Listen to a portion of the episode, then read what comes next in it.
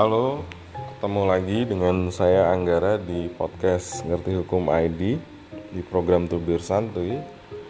Kali ini saya akan membahas uh, mengenai kenapa Presiden berbahasa Indonesia dalam sidang uh, umum PBB.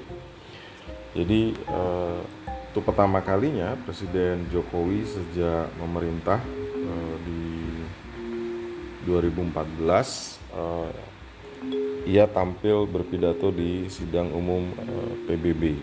Nah, dalam sidang umum yang dilakukan senas virtual tersebut, uh, Presiden uh, menyatakan beberapa hal penting, misalnya kerjasama antar negara dalam penanganan COVID-19 dan yang paling penting adalah pidato tersebut disampaikan dalam bahasa Indonesia. Nah, kita mengamati kenapa uh, tidak menggunakan bahasa Inggris karena dia berbicara dalam sidang uh, yang dihadiri oleh kepala negara atau kepala pemerintahan di dari seluruh dunia para pemimpin-pemimpin negara lainnya tentu.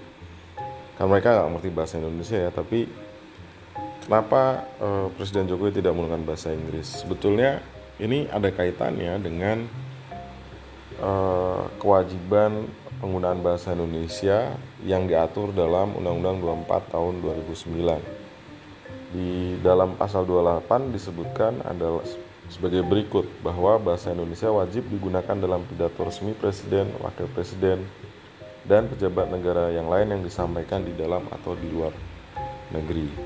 Nah, selain disebut dalam Undang-Undang Nomor 24 Tahun 2009, juga ada aturan uh, tentang peraturan presiden nomor 63 tahun 2019 tentang penggunaan bahasa Indonesia.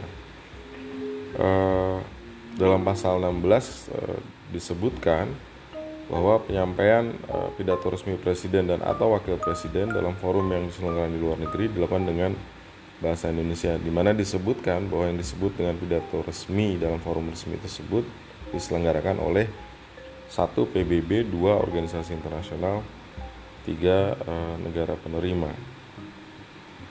Namun uh, boleh juga dis, uh, jika presiden ingin menyampaikan isi pidato secara lisan dengan bahasa asing untuk memperjelas atau mempertegas hal-hal tertentu yang uh, ingin disampaikan.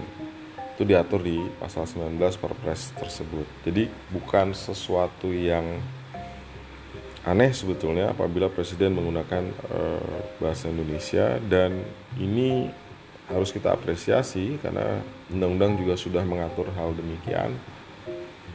Tentu uh, harapannya bahasa Indonesia semakin dikenal di forum internasional di masa depan. Demikian uh, podcast Hukum ID dalam program Tubir Santuy kali ini. Kunjungi kami di ngertihukum.id dan jangan lupa ikuti kami terus di Twitter, fanpage, LinkedIn, Instagram, TikTok, YouTube Ngerti Hukum ID.